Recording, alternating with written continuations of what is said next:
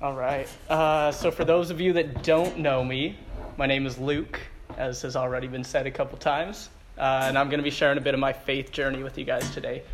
Uh, so, I grew up in a Christian home. Uh, I went to church every Sunday, went to Sunday school, learned all my Bible verses, did everything the way you were supposed to, and it appeared from the outside as though I was your typical Christian. Uh, I've always believed in God, but I never felt like I had a faith of my own. Uh, I adopted my parents' faith, uh, and I used to always hear people's testimonies about amazing life changing experiences and hearing the voice of God and how they lived in darkness. And when they were at their lowest, God revealed himself to them, and they had such a stronger faith because of it. Uh, so, about a year after high school, uh, I kind of turned away from the life I had been living previous to that. I started to rebel uh, and ignored everything I learned from my parents and, and from the Bible and, and ever, everyone around me that had taught me what to do and what I knew was right. Uh, and I turned to a life of like partying, sex, drugs, alcohol, lying, sinning without a care in the world. Uh, and I lived that way for about three years. Uh, I'm not going to lie and say that I didn't have fun. I fell in love with the ways of the world and I loved to sin but everything was meaningless. I tried not to think about tough questions like what the point of life is or where I would go after I died.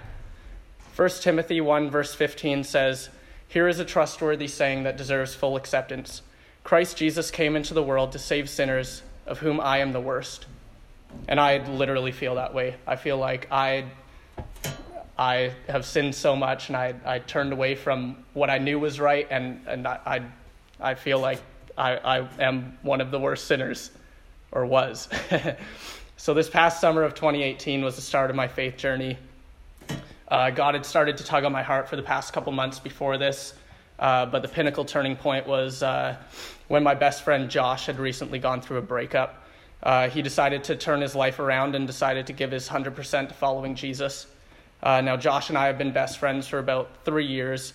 Uh, we're super similar. We used to party together actually and sin together, and we were best friends back when we were not living for God. But now that we're both living for God, we're so much stronger because of the common interest in pursuing a relationship with our Creator. Uh, I admired how he turned his sinful ways around, and it was so encouraging to see what Jesus had done and continues to do in Josh's life. And I knew that I needed that in my life. I could see how happy he was, even though he was going through such a tough time. I'd been working Sunday mornings for the past couple years, so I hadn't made it to church in a very long time. I managed to be free one Sunday in the summer and went to my parents' church where I heard the song Reckless Love for the first time. Uh, when I heard the second verse, I started crying. Uh, the lyrics say, When I was your foe, still your love fought for me. You have been so, so good to me. When I felt no worth, you paid it all for me. You have been so, so kind to me. And by the bridge, I was a complete bawling baby. Those lyrics say, There's no shadow you won't light up, mountain you won't climb up, coming after me. There's no wall you won't kick down, lie you won't tear down, coming after me. And I literally, I could feel it. I, I, I could feel God just tugging on my heart. And it, it was just such an amazing feeling to, to know that when I was God's foe, when I was turning away from Him and, and, and doing all this, these sinful sinful things and, and causing others to stumble, that God was still pursuing me, and I could feel that, and, and it was it was a tough thought for sure. It's it's not an easy thing to know that that even after the mess that I've caused and everything like that, that God would still come after me and still want me. Uh, so, a little side note about uh, the song Reckless Love. Uh, there's a little bit of controversy with that song because God is perfect and therefore cannot be reckless. Uh, but I believe, from a human perspective, for God to fully know us and every deep, dark secret and sin and still love us unconditionally sounds pretty reckless to me. Uh, I know I sure don't deserve God's love after all the times I spit in his face and joined in with the crowd shouting, Crucify him. Anyways, it took me a little while to fully commit to living for God. There was about a month between Josh's decision and my decision where God was preparing me and using Josh and others to encourage me. I knew that I wanted it and it felt right, but I was not willing to give up certain sin that I was struggling with. I wanted to give my 100%, but at the time I was living with my girlfriend at the time, and I knew that in order to give my 100%, I would need to figure out different living arrangements. This became a huge argument as we had went from a married life without commitment, and suddenly now I was taking a step back away all this progress. It felt like a step back, but I knew that in order to move forward, uh, sometimes you need to take that step back. That night, where I finally decided to give my all to following God, uh, we had been in a huge argument because I told her that I needed to do this and it was going to cause that step back. And there was a little bit of a tug back from that. And she said uh, that the timing was all wrong and, and why am I choosing right now and that it, it was just not, not her, her timing or, or my timing in the right time to do this. And I, I said back to her that I couldn't wait any longer and that I didn't pick the timing. God was calling me back home. And so I remember sitting out in the cold that night, in the middle of the night alone, looking up at the stars, bawling my eyes out, feeling so defeated. And I asked God, Why are you making this so difficult? You promised to make things easy when we follow you. And I heard a voice as clear as day tell me, I did not promise to make things easy, but I promised to be with you through all of it. And I felt a warmth come over me and such comfort, and a burden come off of my shoulders. And I knew that in that moment, that was when I needed to give it all. So I said, Okay, God, I trust you.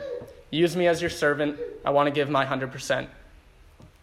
Romans 8, verse 38 to 39 says, For I am sure that neither death, nor life, nor angels, nor rulers, nor things present, nor things to come, nor powers, nor height, nor depth, nor anything else in all creation will be able to separate us from the love of God in Christ Jesus our Lord.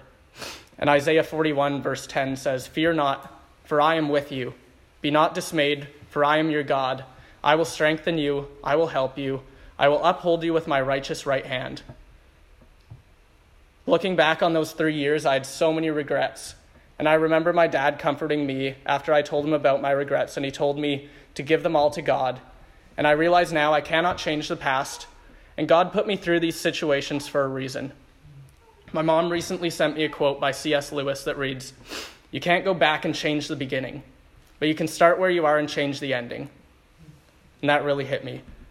And back to what I said about wishing for a life changing experience, I originally said, wow, guess you get what you wish for. and I, I kind of uh, not, not regretted that, but, uh, but definitely uh, now, now I've given that to God, and, and I realized that those past three years, uh, I needed that to prepare me. Uh, and, and because, of, because of all that, uh, I have so much more wisdom and knowledge, and I'm so much stronger of a Christian now because of what I have gone through.